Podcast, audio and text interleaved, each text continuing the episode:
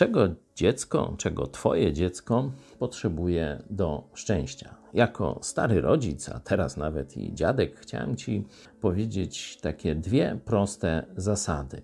Ludzie, kiedy dzieci są nieszczęśliwe czy nieposłuszne i tak dalej, wpadają w pewną panikę, szukają gdzieś po omacku, szczególnie, że ta nauka wychowania dzieci trochę poszła w las w współczesnej kulturze. Jest bardzo dużo sprzecznych teorii, rodzice czują się zagubieni. Chciałem, żebyś miał takie dwa jasne wektory. Po pierwsze, dziecko potrzebuje Twojej miłości. I to nie Twoich prezentów, nie jakichś atrakcji, że do Disneylandu czy gdzieś je tam.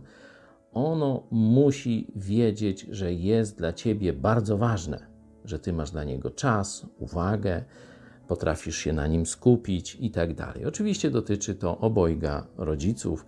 Dziecko potrzebuje też waszej wzajemnej miłości i tej miłości, która z waszej pary, z waszego małżeństwa do niego trafia. To jest najważniejszy, najważniejsza potrzeba dziecka. Bóg właśnie dał rodzicom dzieci, żeby otoczyli go miłością.